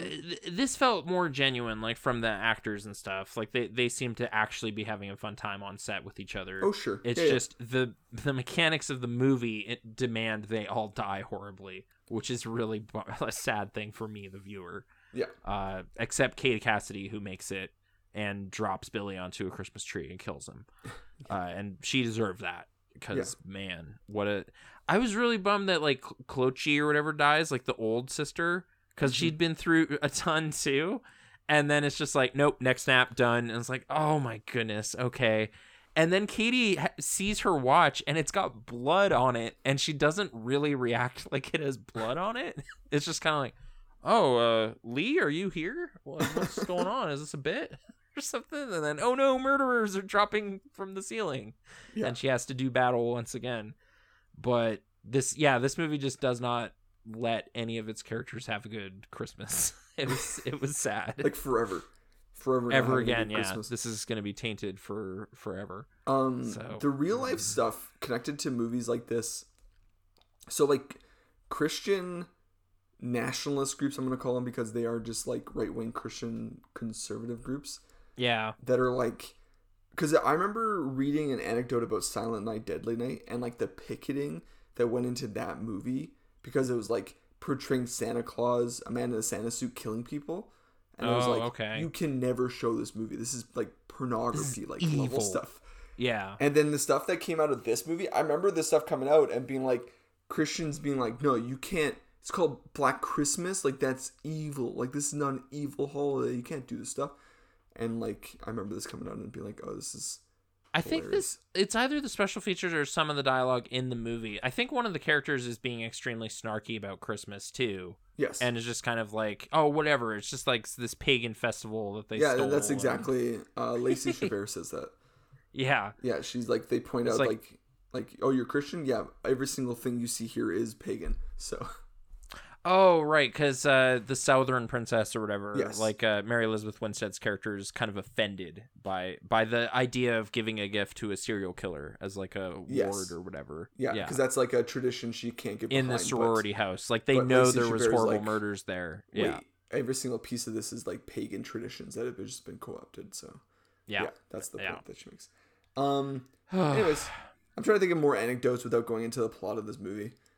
We can um, go into the plot a little if you need to. Like, there's really that guy to. that drinks like spiked eggnog at work, and then he gets did murdered. A terrible job of pouring it, and it always frustrated me. Yeah, He's using a beaker yeah, for, he's using for a beaker, the rum and or then whatever. He gets killed. Just a hospital full of people doing like just negligent work, though. Like, well, it's Christmas and I got button. this shift, so I'm going to be an idiot about it. Well, they push the emergency button, and I'm like, wait, why is this not going off with an alarm? Why is it just a flashing light? Like, I, I did with like Brittany. It was just like, this is a great system they got here. Like that, some carolers can drown this out and ruin the emergency. Yeah. It's like that cur- person could be dying, or like, like from a normal thing in the hospital. Yeah. What I saw was like the they needed somebody to identify the body. And they go in and they open the bag and it's Claire, like the first girl to die. Yeah. And they're like, that's, and they're like, whoa, that's not the body that was when we got in here. And I was like, wait, what? How did this body get here then? Why do you have extra bodies? The murderers. Yeah. Um, somehow the murderers that, brought that them even so though they were in the bags. Effortlessly survive that fire is yeah. is such a sticking point too for me. Like it's Especially like his clothes did. He just got his face burnt. Face got burnt a little bit. And they assumed he was dead. And Agnes looks fine, like untouched. Yeah, untouched. Yeah, yeah. yeah. No, that one cut with him, his bodies from head to toe being burnt, was like that makes sense. I think I think this ending is also a Weinstein thing. Like oh, it needs sure. to be a harder kill. You need ending. to have like a big like gag or something like that. So that's why the tree impalement is a a yeah. big gag, right? It's a big gag, but. Anyways, I'm trying. I'm trying to think of like some other avenue of thought for this. Well, we could just honestly, we could just have more time talking about our question period because we often I cut guess that so, short but, yeah. because we often are like, oh, we talked about the movie for so long, we don't want to go like too long. So we could just. I guess maybe our talk. M V P discussion will get us into some other stuff too. So okay, I mean, doubtful. I think I know yours. I don't think you know mine. Really? So yeah, uh, I haven't brought her up yet. Okay. You haven't brought her up yet. Interesting. M V P time. You go first, though. So. Uh, mine's Dean Friss. Like we talked a little bit about him. The, okay. Uh, camera operator who became uh, an actor. um, I, I guess I, I wouldn't go that way just because of how much eyeball eating is on I, him. I don't think that's that's. I don't put that on him in the slightest. Though. Yeah. I just found it's like oh there is a creepy image to like this person. He's younger, but he looks so much older, and like, cause like he is like a like a thirty, forty year old man, but he's playing a twenty-two year old. Yeah, I'm gonna say twenty-four maybe, but yeah, yeah. I don't know. I just found there's something interesting to the choice that they made to make him like that. Like Agnes also becomes kind of like a bigger and like. No, it's a super weird decision because you see Agnes as a nine-year-old, and I did not see her growing up to look like just a forty-year-old dude. You know, it's kind of weird. Sure. Weird choice, but yeah. That's what happened. Anyways. And, uh, yeah, she's got one eye, and she... The whole eye fixation thing, like, I don't quite get why it does that, you know? Like... There's the like, oh, Billy's eye like witnessed horrible things when he was a little kid or something. Maybe that's why. He or his eyes the one that witnesses terrible things. Yeah, there's a. And then there's the kind of like looking in the through the tiles or whatever, like close up eye thing, uh, of Billy looking yeah. through stuff. But I don't know. And then yeah, eye eating. That's what it gets down to. But okay. So uh, yeah, I don't fault it. But it, honestly, this is me stretching to find something positive because.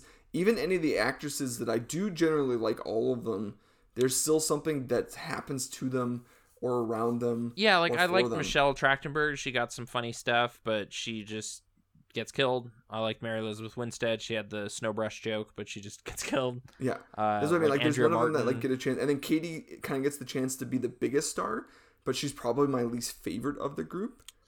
I, I mean, the way it was structured, I was definitely kind of wondering who was the main person and eventually figured, oh, it must be the one with like this cheating story on the yes. side yeah. is who that's going to involve. So, But yeah. I just feel like she's my least favorite of that group of actors too. Because mm-hmm. even like Crystal, who I don't see in a lot of other things, she's at least fun. Like she's having a fun time with the being drunk. Yeah, yeah. But the then that scene, oh, that's the other scene that gets me is that scene. With Crystal in the throws bed. Up?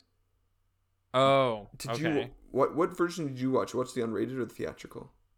Oh, it might be the theatrical. Why? What happened? So like it, she's in the bed and Billy or Agnes is beside her. I think it's Agnes, and she's being like digitally like finger touched. Oh, really? Yeah. Like, they're rubbing, oh. and there's a scene where, like, it's the rhythmic moving's happening faster, and she opens her eyes and she starts panicking. But, yeah, hmm. like, there's rubbing of her, like, he goes under, somebody goes under her shirt, then they go down to the pants. Yeah, and there's a super, shot. super didn't see any of that. Like, there was kind of a gag bit where you think maybe she's been killed and her severed head is in the bed or something, and they just pull it over and she's sleeping drunkenly, and you're yeah, like, oh, okay, it's she's that, still it's, fine. It's in her kill scene because... She then grabs the unicorn head and then goes and stabs, and then nothing's there, and then she gets killed by one of the two. Oh, was that what happened to her? I thought it was kind of a fake out where you see her later with her arm over her eyes. And then in my version, yeah, like they kind of, there's a deleted scene of a kill with her where there's like the unicorn. Yeah, okay, like, that's crystal the, my scene. The unrated put that in. But yeah, okay. the, the lead up to it is like a rape scene, and it's like a sexual assault scene, and it's disgusting, super like creepy. Yeah, that yeah. that is not in my version. So good, because yeah. that's like that was also marring my f- like fun that I could be having. I was still bummed out that that character died like that, because I like I thought I was like, oh, she's actually fine. She's gonna drunkenly escape this somehow, which would be great. But instead, later, like uh, Clochi or whatever falls backwards and bumps the bed, and then her arm flops over, and she has no eyes. Yeah, we see like, her oh, get God. killed. Yeah, like. uh Yeah. Anyways. So yeah, okay. that's, I, I was liking all these actors, and then I just felt like the movie did too many bad things to them to make me like, yeah. Or Wanna... they didn't get a chance to do anything really. So yeah. Yeah. I Anyways. agree with that. Uh, so I went like, I just stared at my least favorite part of the movie, like right in the face, and was like, well, it got a crazy reaction out of me. Uh, and oh, look who it is. It is Karen Coneval. Okay. A K A Maurice yeah. from uh, the Planet of the Apes movies, yep. plays Constance Lenz, like the creepy mom. Yeah, definitely Maurice. I was wondering when Maurice was going to come up, and I was intrigued by why you didn't talk about it quicker. Okay. Because, like, yeah, Maurice, your number one, like, that's your all-time favorite Planet of the Apes character. From those movies, and it's like, oh, this mocap actress actually, like, is in this movie in the most like gross grimy and role. nude like she's nude in this movie too, yeah topless in the in a scene that leads to the worst scene in the movie. But before that, she gets some like delightful creepy like lines or whatever. Like she has that line where she talks about Santa Claus being dead yeah. to her young son yeah. and it's just extremely terrible. And I, I just got like slight Betty Davis vibes from her creepy yeah. eyes and things okay. and how so, like, she's whatever playing happened it. to Baby Jane's type of yeah it yeah. feels like she's channeling that kind of energy. And this is a bad evocation, I guess, but all of that stuff, like the overlit creepy origin stuff, was putting me in the same headspace this sequence in Natural Born Killers did with Rodney Dangerfield, yeah like when the he's sitcom. the abusive parent. Yeah, like with the Juliette Lewis flashback scene with Juliette Lewis's. Opening. Yeah, I all I just remember those scenes being like popcorn maker yellow or something, like just gross. I know, but I buttery. I specifically hate those scenes. They're terrible scenes, right? Yeah, like they they stung so deep that this movie like conjured them a little bit. So, again, I had to like look at like what got the biggest response from me, and it was probably the thing that ruined the movie was those sequences. But... So your M V P is like you shone the worst out of the worst pile that you could. Well, like she's skillfully creepy and, and upsetting, Correct. but so upsetting that the movie can't dig out of that hole anymore okay. to become a fun Fair movie. Fair enough. So she, yeah. she sunk so low that, yeah, I understand what you mean. It was still interesting to see her though, because like I've mostly seen an ape version, so it was it was neat seeing yeah, her I, name I in didn't the credits. Put it together. Like, she was vaguely wait. familiar. Yeah. And then I went on IMDb and I was like, oh, that's okay. That's where I know her from. She's Maurice. And then I was mm-hmm. surprised. I was kind of waiting for you to bring it up because you are such a big Maurice fan. And I brought it up here at the end yeah, where where I give her a trophy Anyways, for just being cool. super creepy. And I didn't want her like flesh to be cooked either. I, I didn't like that. So, you know, right. I, I wish that didn't happen. But Black Christmas. Okay. Great. Black Christmas. In the bag. Black okay. Xmas, Black Christmas. I always thought it was Black Xmas, but everybody calls I it typed Black in Black Xmas into IMDb and I had no idea what I was talking about. That's what I mean. But so, the movie, I remember all the posters in Canada being Black Christmas. I yeah. Mean Black the, Xmas.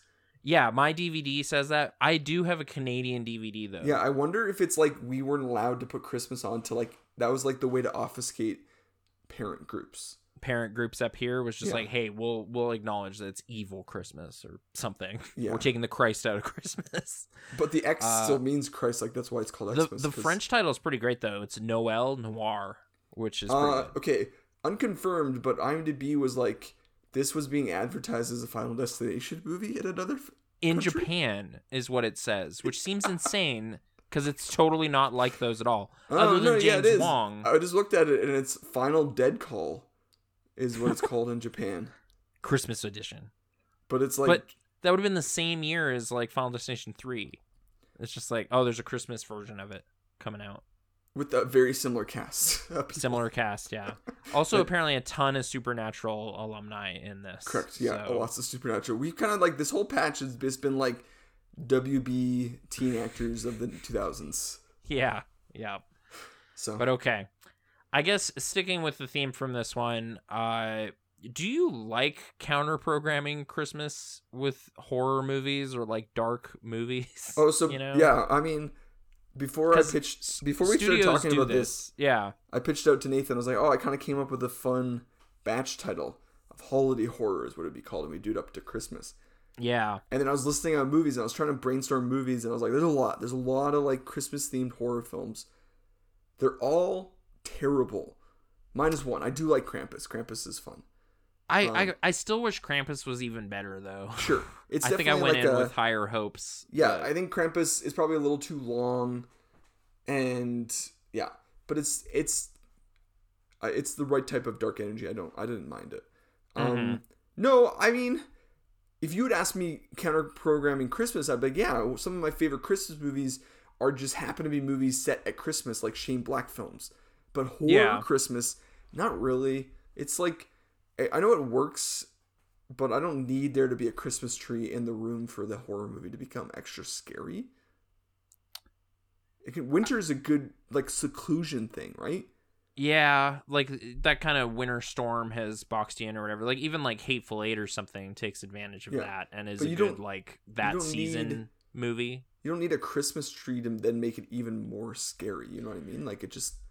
I guess it's sort of like I don't necessarily agree with these parent groups, but there is sort of a perverse quality to taking something that's supposed to be real upbeat and positive and like making it evil, you know, there is. Like yeah. even as a little kid, I found like the Jack Frost like holographic cover at video stores like really unpleasant. Like I just didn't like that thing.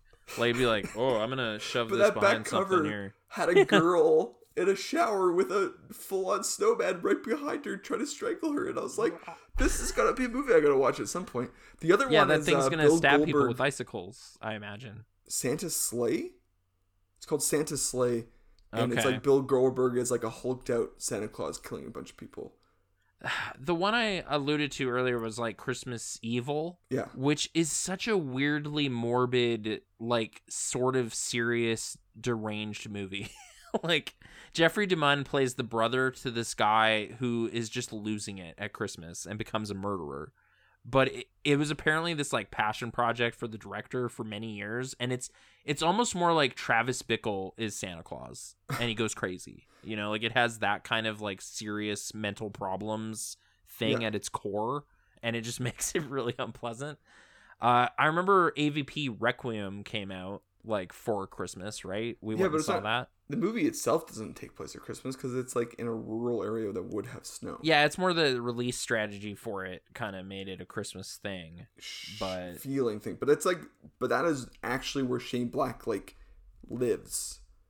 Like if you can, is fit... just quietly including Christmas and stuff. Like Lethal Weapon just takes place at Christmas time. Yeah, like the final fight with uh like Gary Busey on the lawn is like Christmas lights are flashing in the background. Is it the Nice Guys like somehow moves into Christmas time? Uh, the last scene in the movie has a Christmas, like it's a, during Christmas time in the last scene. The rest of the movie's not in Christmas time, but like but Iron Man three is yeah, a Christmas yeah. movie. Yeah. So like yeah, I don't. Ah, I mean, okay. First of all, Christmas movies are probably some of my least favorite movies. unlike horror movies where I can watch them anytime, yes. like a Christmas movie just feels so rooted in November, I mean. December. I can watch yeah. I can watch a Halloween movie any time of the year. Like I can watch Halloween, like John Carpenter's Halloween in January in like like April. I feel that makes sense, but when I tried to wait for the twenty eighteen one to show up in cheap theaters, it just didn't happen. Because it's just like, dude, it's like February. Where, where were you gonna watch this? It's like, yeah, I was. You're waiting. I was like, you were expecting it to show up in December, and I was like, no, they're, of course they're gonna show Lighter Family Fare.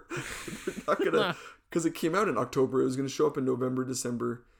But yeah. then there's like, yeah, there's Christmas movies that like I kind of miss that window. And then it's like, am I really going to go black- back and see Fred Claus ever and see like Paul Giamatti play Santa Claus? Yeah. I mean, that's why you kind of just, you kind of pick your favorites and you revisit them because you don't really have like, when, when Christmas season hits for me, I'm not, every movie I watch is not a Christmas movie. It's just every now and again I'm watching a Christmas movie, but only for like four weeks. And is Family Man a Christmas movie? Yeah. Okay, okay. It's because it's like it's set fully around Christmas. It's a Christmas wish movie. I mean, one I feel transcends that corridor for me is Planes, Trains, Automobiles. I mean, that's because it's a Thanksgiving, Thanksgiving movie. movie, and we it don't is... care about that up in Canada. Well, it's coming up. Like, well, it's happened now. Remember Thanksgiving? That was yeah, a good time. I remember Thanksgiving? It was great. Um, yeah, turkey. No, but like ham. we don't we don't care about Thanksgiving the same way Americans do. It's we like, do not. Yeah, yeah, we have our Thanksgiving and it's great, and I love Thanksgiving. But no, it is like a day off on a Thursday. Everyone's back to work the next day. It's a more minor holiday than it is in America. It's also become kind of the gong ringing for Christmas shopping, like the Black Christmas rush or whatever. Yeah, in the States, yes. Is signaled Whereas, by Thanksgiving. But the thing is, in Canada, because we have Thanksgiving so early, Halloween happens, and then it's like, oh, it's right into Christmas. Whereas at least in the States, they have like Thanksgiving oh. and then Christmas. I, I really prefer it when like it's it's Halloween time, like you go into the grocery store and there's pumpkins and we just bought some like scary cookies or whatever. They're shaped like spiders and ghosts and stuff. Sure. Which is like awesome. This is great. But there's already Christmas chocolate and stuff creeping in. No, I know. And you go to Walmart and they're always like three months ahead of everybody. And yeah. it's like it's like it's wait, like, no, I was seeing get Christmas out of here. Stuff. It's it's Halloween's time to shine. Well, I was seeing Halloween stuff in July, but then I started seeing Christmas stuff in September. Like Yeah, Lindor, like, it was a crazy thing. I saw a Kit Kat advent calendar, and I was like, if I bought this today, I'd have to sit on it for two whole months before I could before start, I could start using thing. it. Why did you make this already? Like, so, why is this distributed? It just seems cruel to bring this home and be like, hey, kids, look what I got for two months from now. Like, can't wait. Just put it up on the mantle. Um, yeah, yeah I, I, but Christmas movies, they're so, like, like, in a time and period. I kind of just want to watch them when they happen. Like, I love some of these movies. Like, I love Elf, but I don't want to watch Elf any other time of the year because it just feels, even though it's really funny and a lot of the humor isn't Christmas humor, it, just, mm-hmm. it is a Christmas movie, though, so I don't know. Or is there I, more broad, like, winter movies that sort of work? Oh, probably. Or ones that don't necessarily, like, I will always associate the Lord of the Rings films with Christmas. Yes. But they're not really Christmas movies. No, it's they because just how came they came out. And for me, it's the same thing with Star Wars. Star Wars feels like a summer movie. So when they get released, like when the new Disney Star Wars movies got released in December, I was like, this already feels off, everybody. Like, yeah, this isn't Star how Wars you're supposed to May, do it. May is Star Wars month. What are we doing here? This is like, it's winter outside. It's like, like one of the O G summer juggernauts. Yeah. Like, why are we putting it here? Why are we yeah. putting it at Christmas? Like... Yeah, no, I totally, I'm like, I'm with you. There's there's movies that have feels to... And and it has some winter stuff, you know, like the mountains with like the ring and the snow and oh, everything. Sure, yeah, like there, yeah. there's little well, there's flavors there. In Empire Strikes Back, but you're sure. still watching that in May. Yeah, I guess so.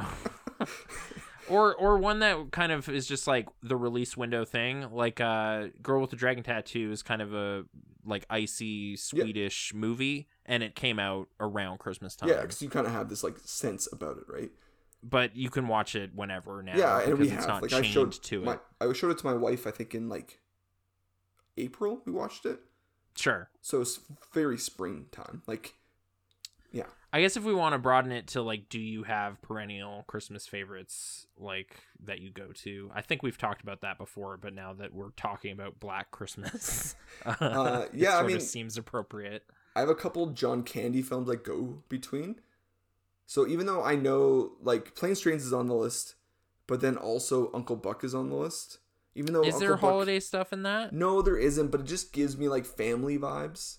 Like it a, does, sure, yeah. Like... And that's kind of what I'm just I... trying to remember what the core conceit of, like, you know, oh, we got to get our kooky uncle to, like, babysit for a while. Well, because they have to go to town to wrap up some, like, family business, and it's an emergency. Somebody had died and they had to go, like, wrap up the will or something like that. Oh, okay. In, okay. in his family. And so she gets her, like...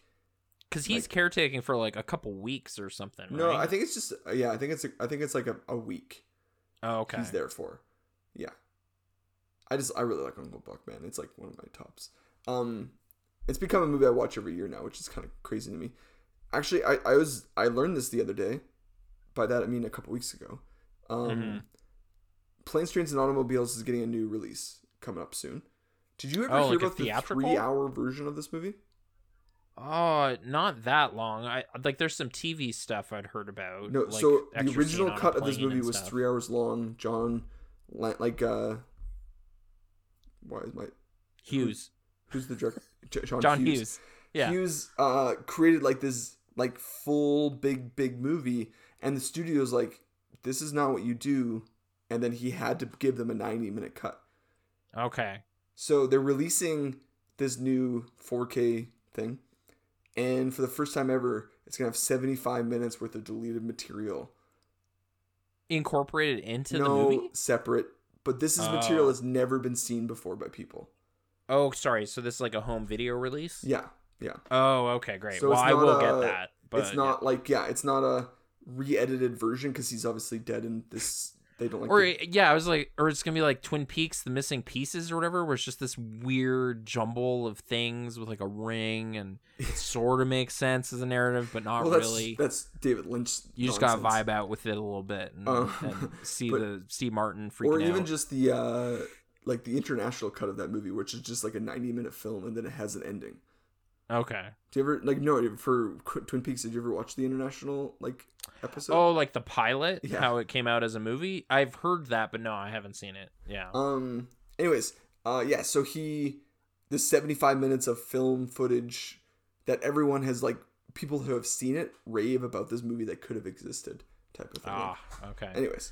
But anyways. Definitely of interest. I love that movie quite a lot. But, yes. Uh, the okay. downside of this release is that it's only four K. It's not four K and Blu-ray, so I'm like, who is this for? But I guess there's four K. Oh, weird. I need a new player to even get this? Yes. Like, I'm going to have to buy it, but then I guess it'll just haunt my shelves until I have a machine or a drive or something that can run it. That's yeah, weird. Which is hard because, I mean, I just bought a four K player. I'm in this world now of future-proofing my physical media. Yeah. So I'm buying, like, I have two backup Blu-ray players in case, you know, they go away. On you. I bought yeah. a four K Sony player. Only for a hundred bucks, and it's normally four hundred. This guy bought a pallet of... You ever done this pallet shopping thing before? Uh, no, there's a store near us that does that, but we've furrowed our brows at how it would work and don't... So what happens is... Gone there. So it's really weird, because it's random, and you have to kind of get into it. But what happens is pallets that get shipped over, when they get over here, if there's a measurement that's... If it's too high, they just seize it, and then they sell it... on auction, like closed. Okay. You open it and then you try to sell what's inside. So it could be good. It could be kind of lame. So there's websites, there's auction websites that'll sell like a like a hundred four K players and you'll pay a thousand bucks for them. But then you then have to go and sell these four K players to make money off of it.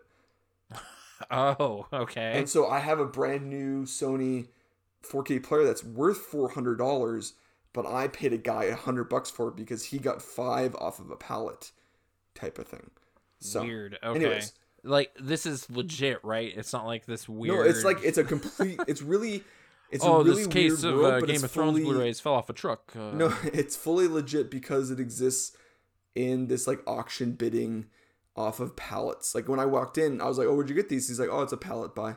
And I was like, okay. So once he said that, I was like, yeah, this is a legit, really weird. There's whole companies, like you said, like there's this place called Open Box where this is yeah. something they do as well, where they get pallets of stuff and then they sell them.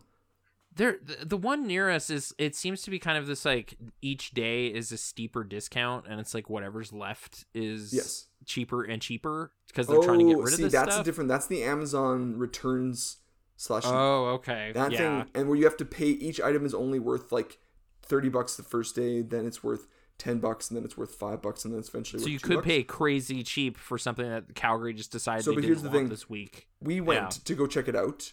Yeah. New items come in on Friday. We went on Saturday, and the place was a like a ghost town. Everything's because, picked over. Or yeah. the only stuff that's left over is like broken, busted, or not worth ten dollars yet because it needs to be wait till Wednesday when it's a two buck. Okay. So but that's Weird. A separate thing. This is they buy specifically Amazon instead of like returning a lot of the returns they'll just box up and then people go and buy giant boxes on bulk from them, then they would take them to a store like this to then be sold by item. So that's how people get iPads for twenty bucks because it was a mistake kind of, but it it's was all mistake. Profit well, to but it was just people. Like packed up by Amazon and then shipped off to them. Yeah. Okay. Weird. Anyways, Amazon, it's, it's cheaper for Amazon to sell it like this than it is for them to have a proper full-on returns processing place. Mm. There's one time I bought something from Amazon. They sent it to me. It came damaged, so I sent it back. They sent it to me again. It came damaged again, and I was like, hey, can I send this back to get a new one? And they're like, you know what? We'll refund you. Just keep it. Just keep the damaged one? Keep free. The damaged one. Here's your money back. We're at the point now where you're costing us more money than we're making off those items, so just it's cheaper for us. Like, eventually, we're they're going to be paying me money is what it's going to be. Weird. Okay. So, anyways, well, holiday retail. Movies. But yeah, no, four K. But okay, back to holiday movies. Uh, yeah. Edward Scissorhands, so good. And that's see, that's not here. Christmas, right? It's just winter. It's sort of winter because he's he's shaving the ice sculptures and stuff, and I think Christmas happens at one point. Well, I think it's it? the origin of snow. Isn't snow it? In this California town that doesn't normally have it. Yeah, yeah, yeah. yeah, yeah. And we just find that movie really cute and weird. So yeah, it's we enjoy it. Totally makes sense. Yeah. I uh, I don't have the same affinity for Tim Burton's. As you do, but that movie just and never then, never did it for me. And I, I, I've always wanted to like it, but just doesn't do it.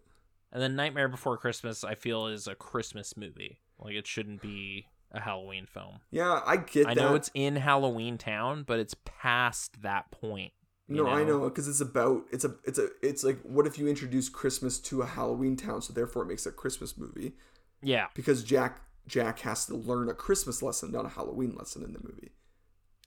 Sure, and it, it's this kind of, like, if you want to keep the vibe and spirit of Halloween past its time, you can make it a Christmas movie, and then it's fun. Which is what Disney does, keep your skeletons right? up. Because they do... Disney does it weird because they have the Haunted Mansion, uh, but they spruce it up in, like, uh, Nightmare Before Christmas stuff, like, right now.